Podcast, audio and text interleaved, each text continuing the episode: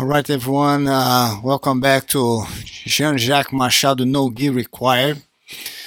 Today, to me, it's it's incredible what the jiu-jitsu world can do and make you end up meeting people that you never ever imagine.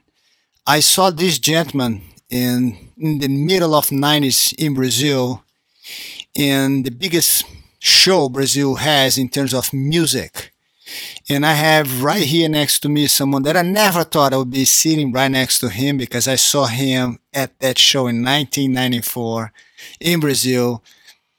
What do we know? I have today here Rikki Rockett, the drummer of that amazing, incredible band Poison. Oh my goodness. and I'm the one that's uh, kind of blown away that I'm sitting here with the great Jean Jockman, the most technical grappler in the world. Man, that's what what jiu-jitsu can do. It's incredible. And uh, Ricky also, besides all the expertise as a drummer, he's also black belt in jiu-jitsu. He's been training jiu-jitsu for a lot of years. He's been training so many years with Renato Magno, one of the Machados, I think the only Machado brothers, black belt. I don't know any other.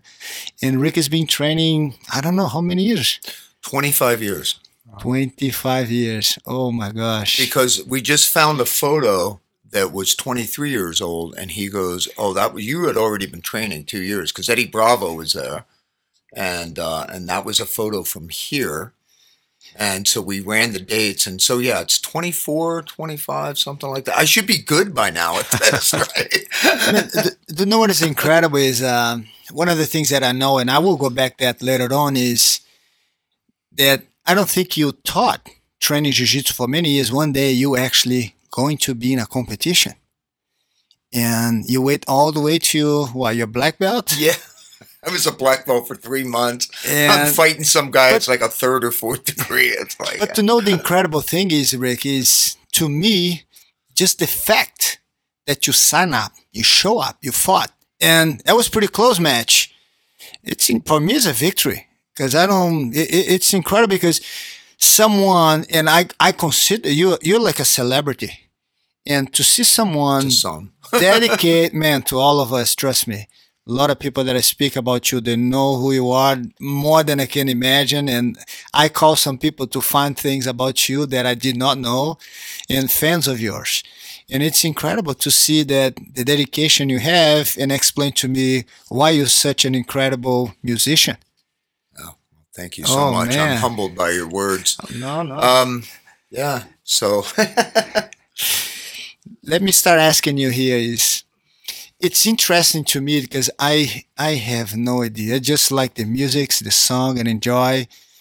Uh, and I'm sure a lot of people know, but I, am here and I'm going to ask you questions that I have on my own. Sure. What did make you start? Because become a drummer in in such a success in a band, and if I'm not wrong, it's 45 million copies sold outside the United States 15 plus million copies sold in the United States. And I remember as my teenager years, man, that's Poison was one of the main musics I have driving my car. How was that beginning for you? Well, it was crazy. My, you know, my dad was a trumpet player. And so the first instrument I ever tried to play was trumpet. I was okay at it, uh, but I just really liked drums. And so he was, um, uh, a taxi driver, and somebody couldn't pay their fare one day, and they gave him a guitar to, as payment. So he brought it home, and I went, "Oh, I, I guess I should learn to play guitar." So I started this little band called the GTOs, and we, we played on a picnic table. And I kept looking up. I know I want to play drums. I don't want. Do you want this? You know, no, no, no. It's, it's your dad's. You can't. So finally, I went, Dad. You know what? I love this guitar. I just want to play drums. He goes, okay, you're on your own. How how, how are you going to figure how, out? how old were you back then? Oh, probably 10, 11. You already something. knew what you want. You want to play. Before drums? that, I wanted to be a race car driver, but and then and then I saw you know live music and a live drummer, and all of a sudden everything changed. So I got Who was So- your inspiration as far as drumming? You know what? At, at that moment was just this guy in a local band uh, that played at camp. My buddy said, "Hey, let's go to my uh, Boy Scout camp." We went, and there was a band playing called the Riverboat Crew, and uh, everyone's off, you know, hand grabbing uh, crayfish and stuff, and I'm sitting there just watching the drummer, going, "Oh my god, this is so amazing! They're loud. They're just, you know what I mean." And uh, I just wanted to play drums after that. So um, I wound up. This is uh, this is not nice. Okay, my sister was dating this guy, and he had bongos in his car, and I saw him in the back of that car, and I went. Took him, hit him in my room, right? We just borrow. I Let's go I- this way. We just borrow that. So I'm playing him, and she found out that I took him. And she was babysitting for me one night. And immediately she said, You're going to the room, your room for the night. She felt a little bit bad. So she goes, I'll give you my record player or I'll give you some of my records. I'm like, Okay. So I had the bongo drums, I had the record player. I'm like, so I started playing along to the records. And at that moment, I just knew this, I can do this. I know I can do this.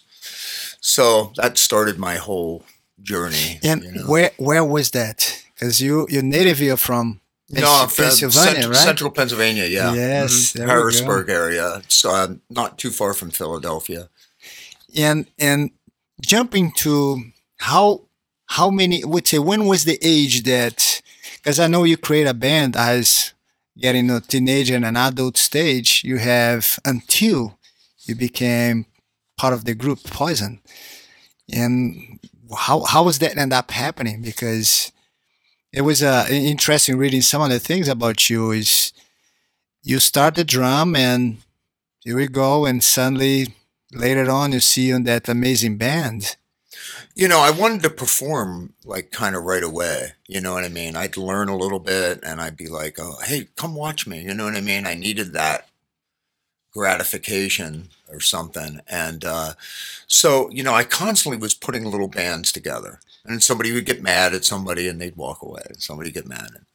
And this is what I always try to explain to younger musicians that go like, hey, what is the secret to staying together for a long time and stuff like that and it's so weird because we're this sport is kind of an individual sport you would think but if you don't have a team it's going to fall apart you cannot do this on your own okay and i always tell people that it's a lot like sports. Everybody has their position in the band and you have to learn to respect it and you have to work together and it's the collective yeah, it's a definite that- a that- team that team effort team it's effort, an effort for it's sure. a team effort. And if you don't have that uh, so many musicians grow up very into themselves plan you know it's all about them all about them all about them and they get into a group situation and it's it's all about that guy it's all about that guy and nobody's getting along and nobody's really working together.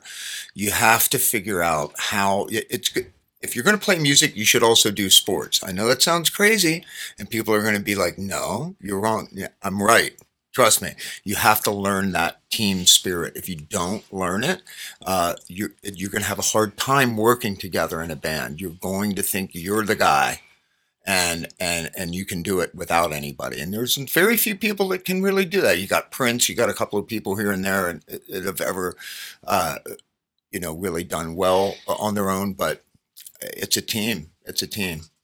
And it, it's incredible to me is and i'm asking that because I, I have no idea. I mean we see things but how is it to travel the world to have so many shows and have thousands and millions of people watching?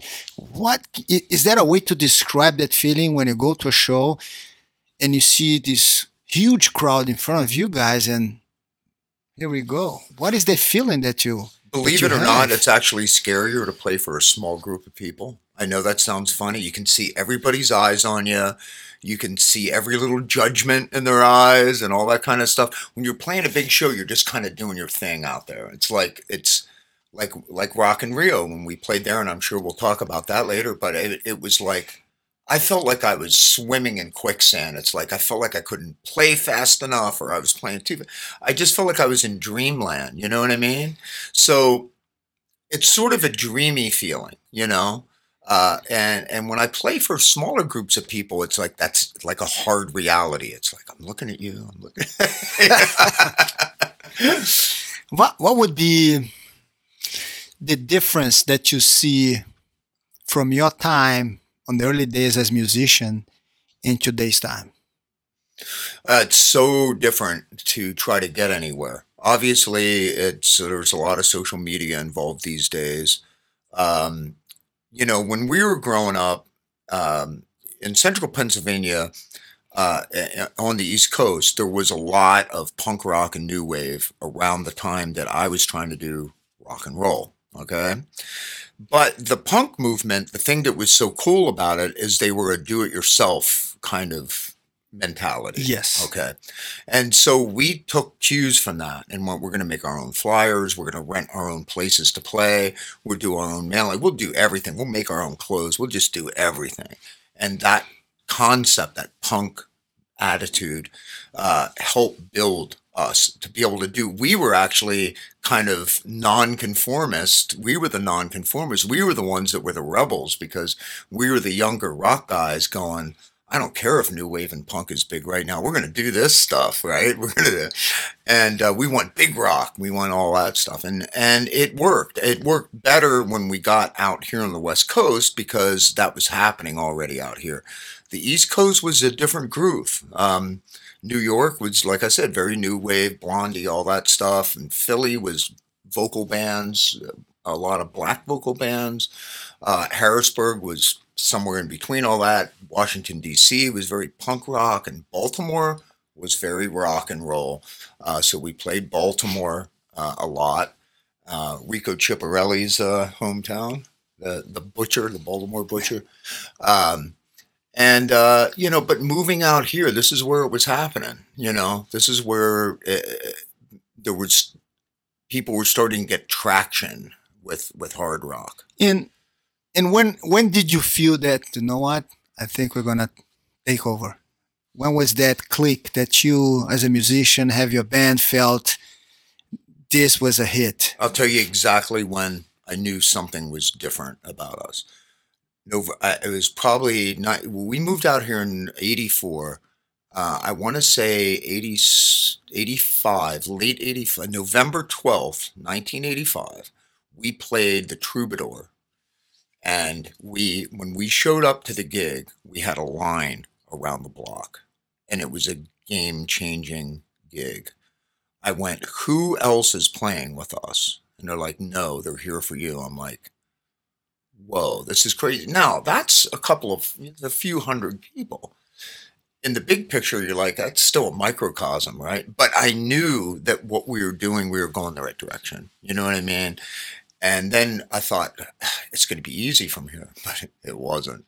You know, I mean, our first, you know, our first song that was on MTV was at three o'clock in the morning. Yeah, Nobody yeah, saw it. You know, it's like I used to stay up until I don't know. Headbangers Ball was like at midnight or something. It was always really that late. was the the best time, right? Yeah. That's when you got all the good stuff, Yeah. right? You know, not the heavy rotation stuff, you know, and and uh, but yeah, so I was like, hey, we're in uh, breakout rotation or something like that, whatever they put it on there, and the record company was like, look, we'll give you another video, but it you're not going to have the budget. We'll give you another single, but you're not going to have the budget, and only if you get a tour. And uh, we were like, how are we going to do this? How are we going to do this? Otherwise, we're back at the warehouse, living in a warehouse. And we got the Ratt tour opening for Ratt. And it, uh, and, you know, God bless Ratt for taking us out there, you know. Um, that, you know, that band definitely helped break Poison. A lot of people don't know that, but um, because they wanted us out on the road. And we started to do better than them uh, at one point. Um, you know, our merchandising, we only had a couple shirts, they had a ton, and we were starting to outsell them. And uh, it, it was an interesting time. Then I don't think they liked that, but then they went, you know what? Hey, you know, it is what it is. You know, but let's just be good sports about it. And uh, and they always were. They always were. So in, in in all of this is let's take Brazil out. Which country was in a way, your favorite place that you felt, man, that was an amazing show we had? In which country did you felt somehow more? Because I'm sure you feel connections with the crowd when you go and do your show, but which place that you felt like, man, that was one of the Outs- amazing moments outside, of the US United States. Yes, outside US. Um, probably, you know, probably Castle Donington. You know, we played that show and it was crazy. It was a big show. It wasn't as big as Rock in Rio, but almost. Um, and that's a massive crowd. And, you know, so, and I don't even, I was on, you know, when you play, like I said before, when you play those kind of shows, those big shows, I'm sure you've done this when you've competed in front of a lot of people. You feel like you're an automatic pilot a little bit. It's like your instinct is kicking in. You're not thinking about it. You know, That's that's one of the questions I had because to me, when I put my gear on, it feels like um, I I change or something changed on me. And I'm sure, and I like the, the things that you do. Is you have a lot of the makeup and the hair and the whole production. Did you feel that when you do that and you look in the mirror, it's something that kicks in? It's like, okay, I'm in um, show show mode. Oh, totally. You put your rock outfit on. You know what I mean? It's like you know, it's it gives you some bravery and uh, all that kind of stuff. You know what I mean? Um, it's it's kind of it's kind of like the. you know, I grew up with a Lone Ranger and all that kind of stuff. You know, you put you put on a mask and you and you go fight. You know what I'm saying? Uh, so you know, I've always uh, loved the pageantry of rock, as well as the music. I like that. Uh, that the I've always found that when it usually starts from a person's attitude, and from their attitude, they dress a certain way, they play a certain way, they talk a certain way. Everything comes from that attitude. Like like uh, Rico said that one day, he goes, you know, bor- boring people are usually boring fighters. You know, uh, you know, uh, boring people are usually boring rock stars. Um, uh, or not rock stars at all, you know. But uh, and sometimes there's this hidden personality, you know, that comes out that they don't show. I just did a, a video on uh, Blind Owl Wilson from um, uh, from Canned Heat, and this was a guy that on stage he was unbelievable, but he was a very very insecure person and didn't want to be around anybody when he was off stage. So you never know, but generally speaking. You know what I mean? It, it gives you some sort of power. You know what I mean? I'm going to put on my rock outfit and destroy the world. You know, I'm going to put on my superhero outfit and destroy the world. You know, it's fun. And doing that, when, how can I ask you that? Let's go back here to one thing that uh, I'm also curious to know. When was the first, would say, glimpse of an idea for you to actually start practicing jiu-jitsu? Um, well, I come, you know, I wrestled in high school. Uh, intramural wrestling. I, I was on the team and I didn't want to cut my hair, so the coach said we're cutting it off at the match, and I that's how they did it back then, right? He had a pair, so he goes, "You're not going to like the haircut." So go get it cut by somebody that's good. Okay. anyway, I, I wrestled. I was good. I was good at it. Um, but years later, I mean, I watched the movies and everything, and I thought, well, martial arts has got to be this crazy kung fu stuff. So I enrolled in a kung fu school. I tried that. You know what I mean? I'm like, why isn't this working? Well, I'm not beating everybody up. You know, and I couldn't figure it out. But uh, we had a situation when we moved out here where my life was literally threatened uh, with a guy with a knife. And I decided that when, if I ever made some money, I was going to take privates and learn how to f- defend against a knife. And so I found Cass Magda, Yes. who's one of Fanat's uh, students now. And uh, Guru Cass, uh, his, you know, he was second generation uh, Jeet Kune Do. So we learned the Bruce Lee stuff and the Muay Thai, uh, Silat. And then when I started to play around with the Silat, I didn't even care about anything else because I was back to grappling.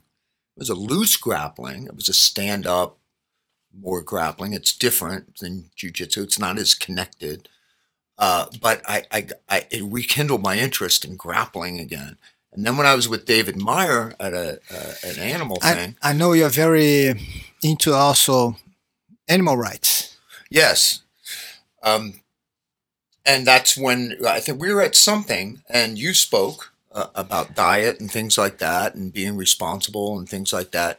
And I went and talked to you and John, I believe it was John and Rigan. John. and Maybe John. Rigan, Maybe yes, Rigan it was, was there. John and Rigan there Oh, it was with- not you. with David Meyer. Okay, all right. I apologize. And But uh, we look like that's a good thing. I would tell I would tell everyone that was me. It makes me feel good now. we look like. I thought I thought I had met you that day. No, I did not. I, I came later on, but I remember John mentioned, like, man, we met this great rock star, Rikki Rockett, and we spoke about jiu-jitsu, and I think he might come to our school, and I remember that. And I remember was, I think Alicia Silverstone, she was one of the, yeah, yeah, yeah. and I think was somewhere in Beverly her Hills. brother- her brother with the there? fur, with something So related yeah, to the fur. Free Friday. Believe it was. Uh, and uh, yeah, so I, I was like, okay, I, I, yeah, I'll try it. I, I want to go. I'll do fine. I, I had I had jujitsu. I mean, I had wrestling under my belt. Uh, I had uh, Silat under my belt. Renato's laughing there at you. Yeah, He's laughing at there. So, so so I walk in. One of the first people I meet is Eddie Bravo. Okay, he's got his hair up in a Oh, bathing man. cap and um, earmuffs on, right?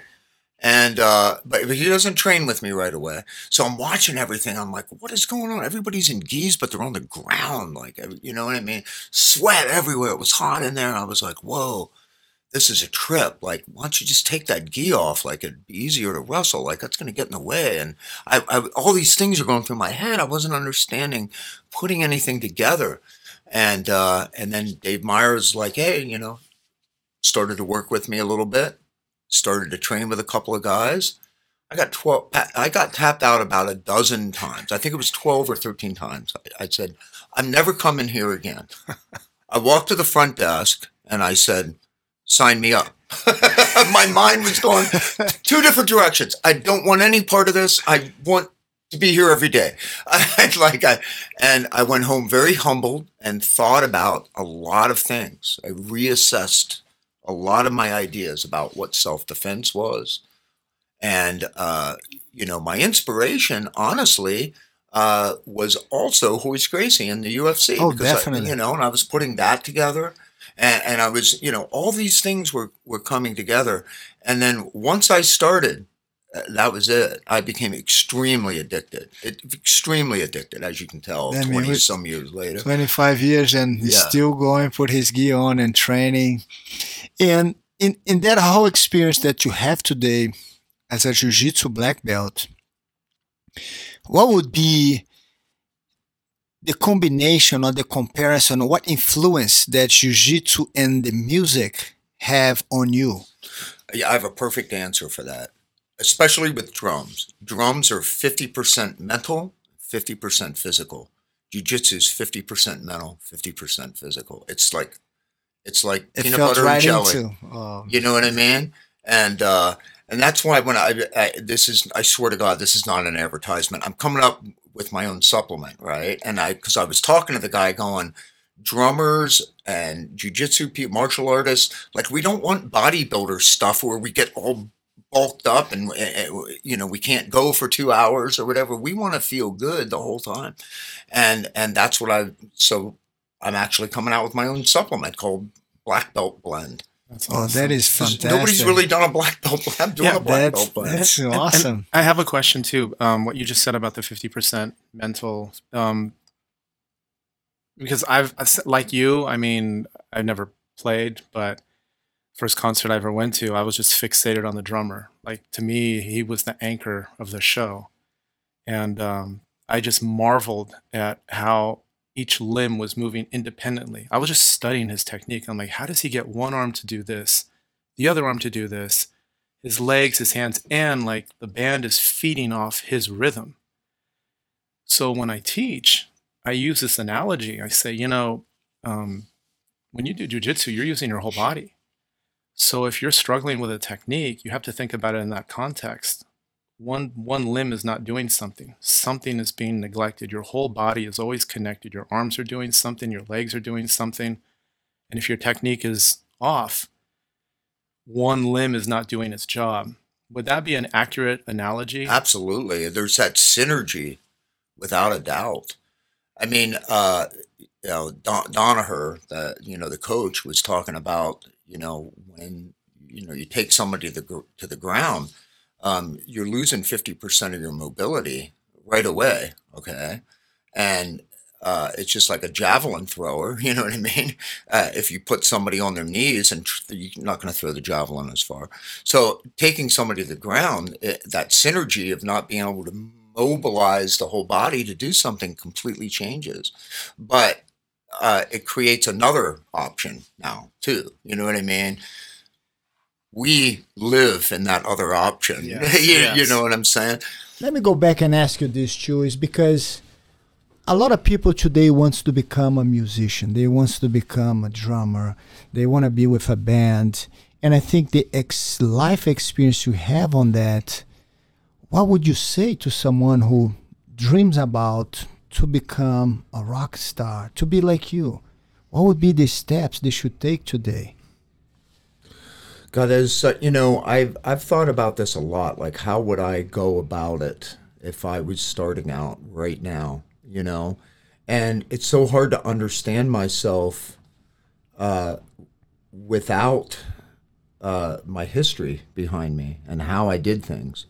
We just played a lot. We played a lot of gigs. We played a lot of places. We got in front of as many people as we could get in front of and uh, did the best we could. And that's social media is important, obviously these days. But I think the main thing is is when one person says to another person, eye to eye contact, this guy is great. You know, is different than saying on a podcast or Yes. Uh, and I say, "Oh, this band is really great." You know, you're not really connecting. You have to go to you have to go to where people. That's one thing Poison did. We when our record came out, our independent. It was independent the first record. It did really well because we had played so many of those places already. We just took a Winnebago van and went and went to where everybody lived. You're not coming to us. We're coming to you, and we're going to play for you. Please come out. I promise you'll have a good time. And that's what we did. And I think touring is one of the, and right now, unfortunately, we can, but uh, touring is an extremely important thing. That personal touch, it's never going to change, no matter how big any of this stuff gets. That personal, just like teaching a person one on one, you can do it remotely, of course. You can get a lot but out of yes. it. But one on one, Completely touch different. somebody, Yes. it's Yeah, different. yeah, and very much so. When, when you play an instrument and that that music hit, hits you physically, from me to you, there's a connection that you cannot. you feel that energy that Yeah. you need it, that's you cannot do that without being one of, in front of the person live that's that's i agree 100% I, with you I always wanted our songs to be a soundtrack for our live show because the live show is really what it's all about. So it's like, what are we going to play live? How can we make it work really well live? That's what it. That's what counts to me. You know what I mean? Because at the end of the day, that's where I'm really going to connect with a fan and really know if they. It's like I said, that that judgmental eyes, man. You see those front people in the front row, and it's like you know if you're doing a good job or not that night. It's like ah, you know, if I if I don't want to know, I don't want to look at anybody because I know I'm doing a bad job right now. is is there like a any favorite song that you feel that is a must in every show you did Yeah, probably Unskinny Bop. You know, uh, I have other songs that we don't play live that I wish we did, uh, but that's a good one because it's it's it's a good drummer's groove. It's a swing. Um, it's it's in four, but it swings, and uh, you know, so, so probably that one. You got to play that one. Everybody bounces up and down, and it's it's a good time. It's it's it epi- epitomizes to me what Poison is about, even more than Talk Dirty to me, which was arguably one of our now let me ask you this too i mean i grew up in uh, something very important in, in, in my family and the machado's a grace family was i was about nutrition what we eat and if i'm correct you're a vegan I'm vegetarian. I do have some egg whites and stuff like that, so I'm not gonna, you know, say. But I don't. I haven't had meat in twenty. God, I don't know how many years. Did you miss? Did you miss the meat? Did you feel there was an improvement in your health in general? I did feel it was an improvement, uh, and it was hard for me because I grew up in central Pennsylvania, and we had steak on the grill, and I mean, you know, I mean, I grew up with that. I go back, and people are still going over and have a steak. I mean, it's it's just how it is, right? And uh, but so, in order for me to make that transition, and I did it for the animals, you know, not for health. I mean, now I look back and I'm like, I'm glad I did it for my health. But at that time, I did it because I was promoting to save animals, but I was eating them, and I was like, this doesn't make sense. I'm, I'm, I don't have a good argument here. People are going to look at me and say, okay, you're about saving animals, but you eat them, right? Okay, I'm just trying to get this straight. so I kind of went, uh, you know, I got to change this, right? I had to fast for a week. And I didn't like vegetables that much. I didn't. I was a meat and potatoes guy, man. I was. So when I started to come off that fast, I was eating all the things that I didn't like, and they were amazing all of a sudden. All of a sudden, Brussels sprouts and cauliflower and everything. I'm like, oh my God, this is so awesome because I was so hungry. You know what I mean? Uh, but it was like, um, so I, I, I've never looked back. I mean, uh, you know, there's mock meats now, especially with Impossible Burger and all that stuff. is It's good stuff. It's high in sodium, so you got to watch it. Uh, so I try to eat more natural way of doing things. But hey, I've got kids too, so it's you know they want an ice cream sandwich, and it's like, oh no, I'm not gonna have. I'll have a bite. Uh, you know, oh you didn't finish it. Oh, you know. Now, let me ask you this: Is to me, I think the whole life experience that you had, evidently, I think the the jiu-jitsu, the music, the this whole process of your life comes down later on in life. I think with was the biggest challenge of your life, and I know that you had, and you beat that. You had cancer, in, on your throat. How how was that news to you? Suddenly, well, wait a minute, I have cancer. Yeah, it was terrible. It freaked me out. So what happened was um, uh, the whole family got a sore throat uh, one uh, early, late spring, I think it was, and um, everybody got better except me. My sore throat didn't go away. So I went back to the doctor for the second time. He had put us all in the same thing, and I said, "I also have a lump here." And he goes, "Oh yeah, you do. Let me scope you."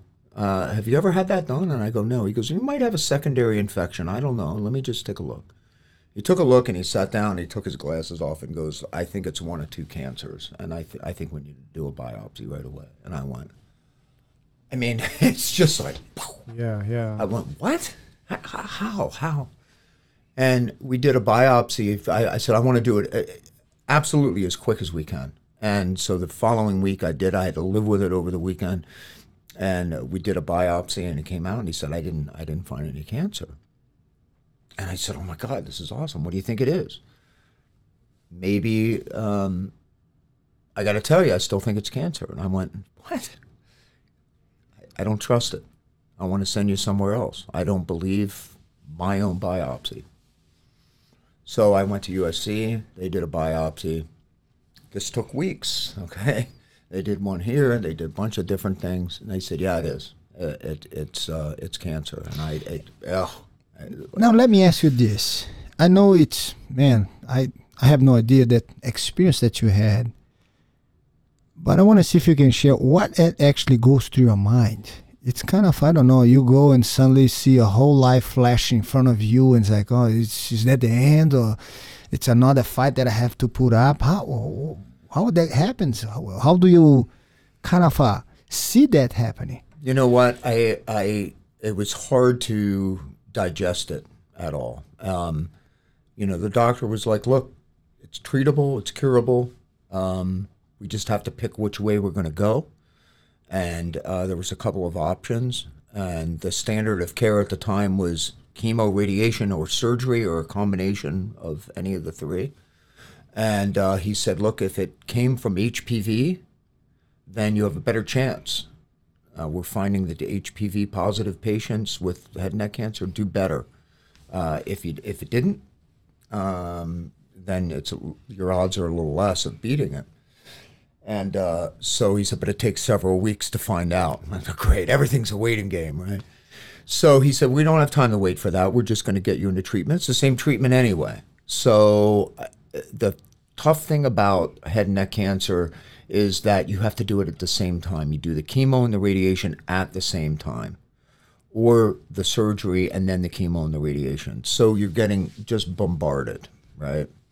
I chose to do that Erbitux, which was um, a targeted kind of chemo, uh, and uh, it- because uh, regular chemo can make you deaf. Okay, Yes, it can, yeah. it can, a- and I already can't hear. Okay, very well from years of playing drums. So I said, ah, I'll take that option. And uh, he said, I'm not sure if it does quite as well, but I think we'll be fine. And so you, it was three months of that. It was 38 treatments, radiation.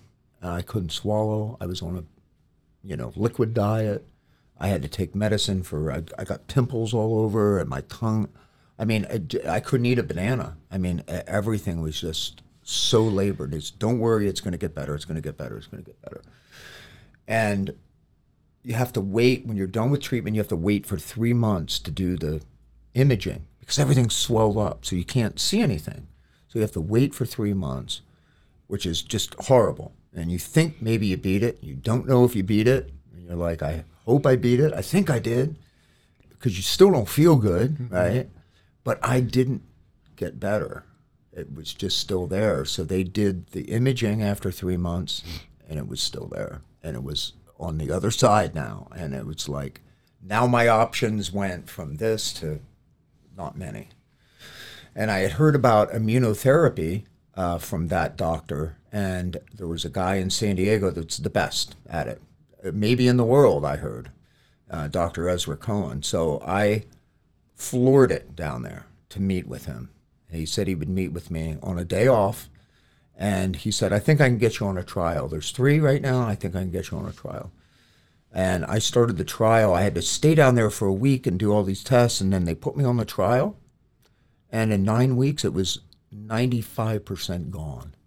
Wow. Just this tiny little bit. Now let me ask you this: In- Okay. in this whole process that you go through, where did you find the strength? What was the strength behind to make you go through this? Because the waiting time, no certainty of anything. Now you're from the first treatment going to the second one, and not even sure it's a trial. It's not something that is qualified 100% yet. Well, the plot thickens. Okay. uh, you know, I mean, during the time that I, when you do radiation, uh, they make a mask and it fits over your face tight. They, it's wet. They make a wet thing and they put it on and it turns into a hard cast. And then they screw you to a table so you can't move because it has to be razor sharp. So you get paranoid.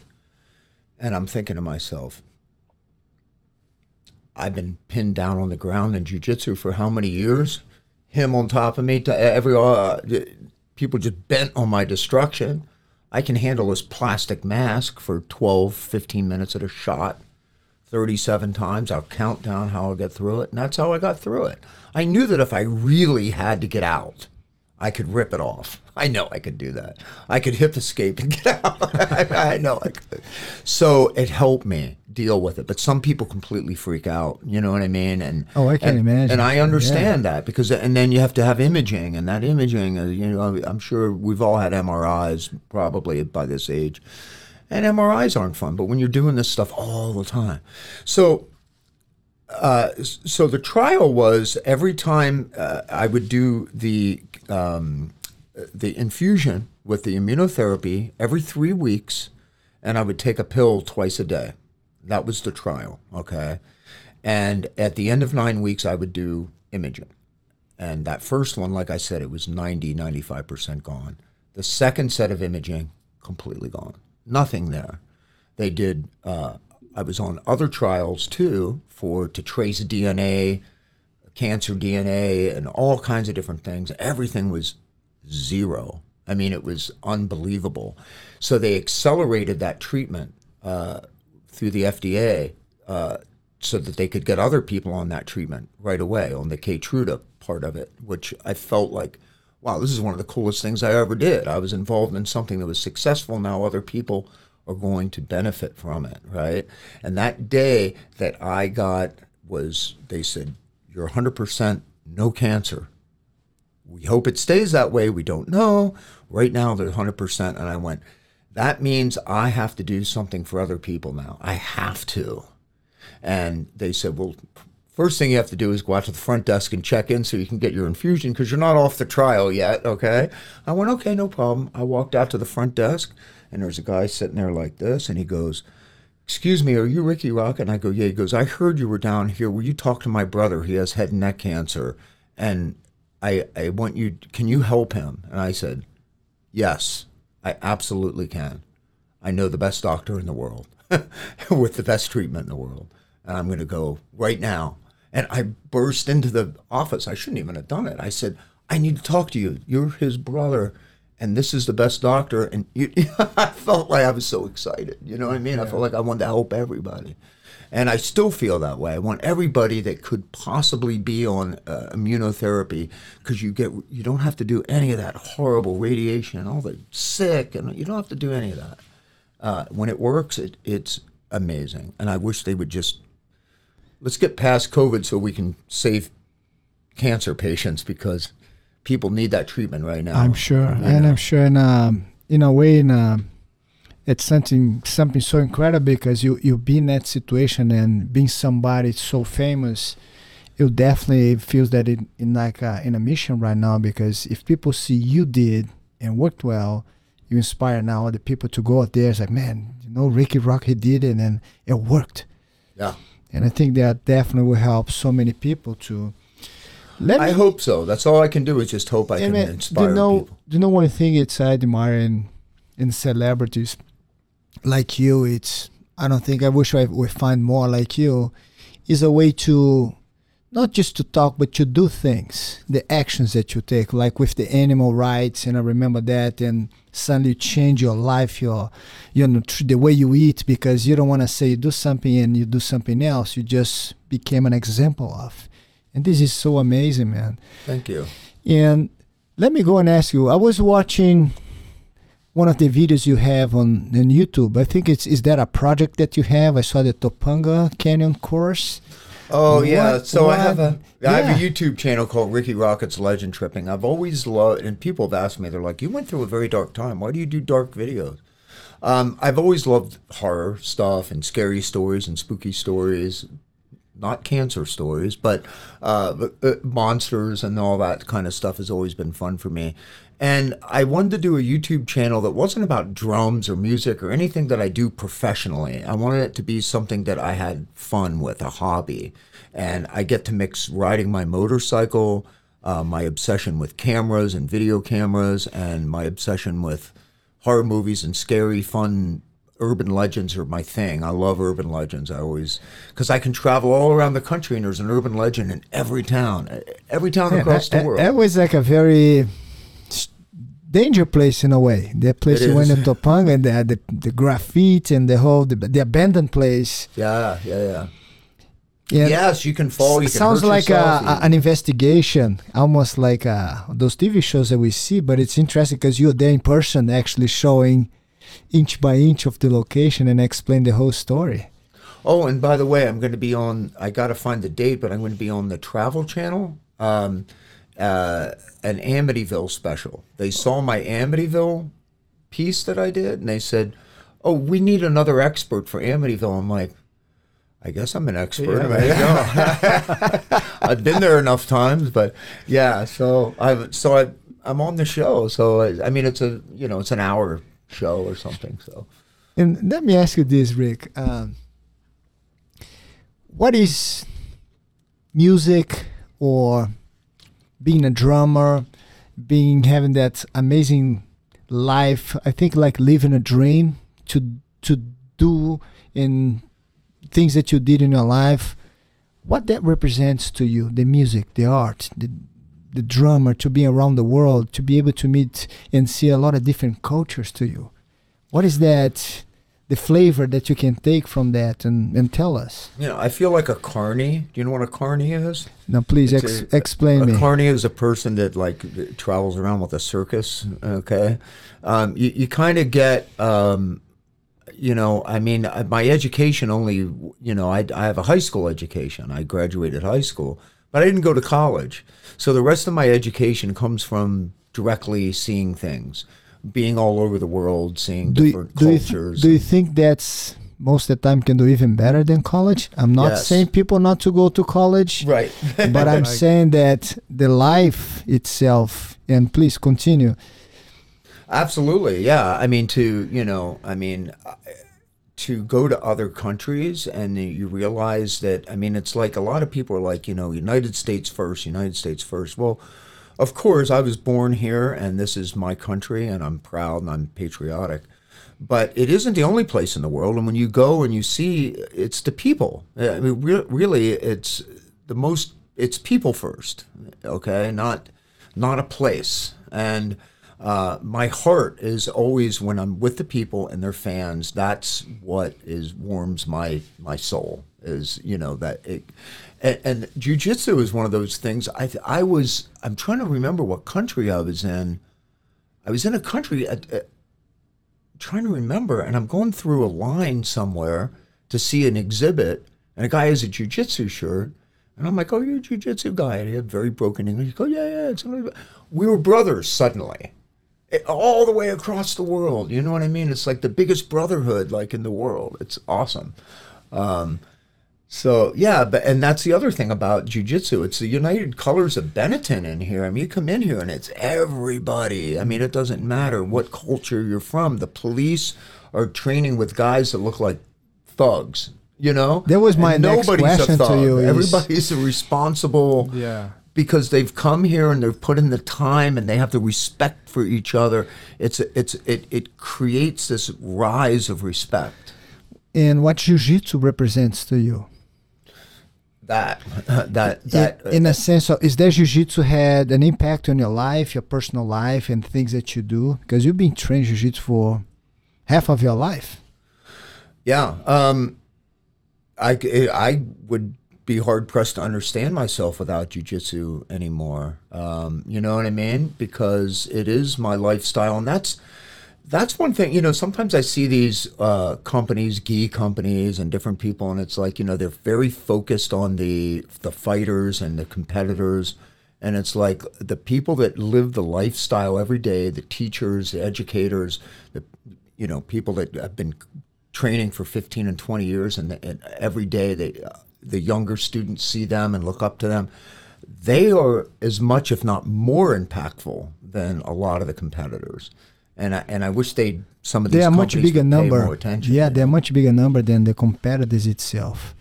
Now let me ask you easy questions and i do ask that to every single person that's sitting in that chair. Who is Rikki Rockett? Wow. That's a big question huh? I thought maybe you could tell me that uh, I was relying on you guys no don't answer that um, that could be bad no uh, You know, I think I'm uh, I'm a daddy more than anything. I'm I am a daddy to my kids, and that is first and foremost.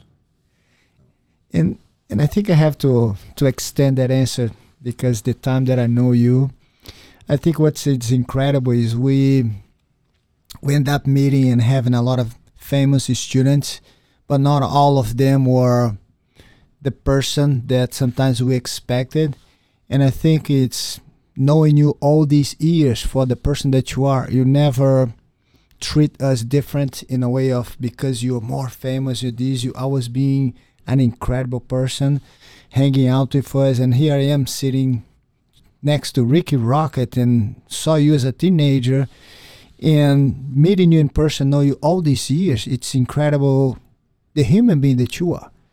And having the, the life that you had and here I am. You're sharing a lot of stories with us and I know for all these years and with Renato and you're being an incredible, incredible friend. And I always tell that if I know people more than seven years, to me is a family. And knowing you all these years and see that you are an incredible person. You know, you, and thank uh, you so it's it's that. an honor to have you here with us and sharing a little bit of some of the things and uh, I hope and I wish I can bring you back many more times because there's Oh, so yeah, many more absolutely. things to talking about and it's good to see you man there is and Thank show you that uh, a real fighter you know having going through what you went through and still he is smiling laughing and And, and you've a been an shout out to. Coach over here who was on the podcast. I mean, I w- uh, God, I've spent so much time with this guy. It's crazy, right? yeah we're talking I- about Renato Magno he's I- I- laughing he's off camera here but he's having a great time. I time spend here more time with him than my ex-wife. That's probably the, the pro- that's probably why she's my ex-wife. No, I.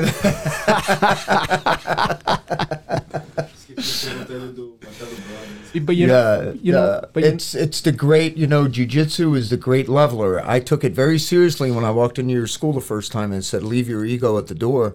Uh, you you have to, because if you don't, you're not going to hold up very well. but it's it's interesting because you know we spend so much time on the mat and you you share all these amazing stories with people and the connections that you make and the how things kind of cross over a conversation with one person can carry over into something that you might experience later with somebody else. And I, I was at I have a gym in my house and I was hanging out with a friend uh, last week and we were sitting on the mat and he shared a quote with me because we were talking about the student teacher relationship and you know how much we absorb but then we can't keep it and he told me this quote and it's just been resonating in my head and the whole time i've been listening to you and everything that you've been through and everything especially the story with the young man right after you're diagnosed cancer free your first thing was to help. You can't keep it unless you give it away. And that is that's you. That's that Oh, was I, I heard i heard this on monday. you guys are nice, man. And, what the uh, heck? I so thought there you go. I'm i'm, I'm out. Hey, that is a really really great quote. I'm gonna let that resonate. I'm gonna steal that from him Yeah. it's not mine I got through an entire interview without doing a Bruce Lee quote. I, I- that's unusual for me. All right, that's still your time. chance. That's your chance right now. We're gonna end this no gi Oh, okay. required All right, I with got one. a quote from Rikki Rockett. Let's thing do it. about Rick. jujitsu and the thing that he liked about judo is in order to learn to swim, you got to get in the water, and that's what you do with jujitsu. You got it, guys. Rick, Absolutely. thank you very much once again. It's a great honor to have you here. Looking forward to see you back, and it's so great to see you, man. Thank you. See you next time for another no gi required. Thank you, guys.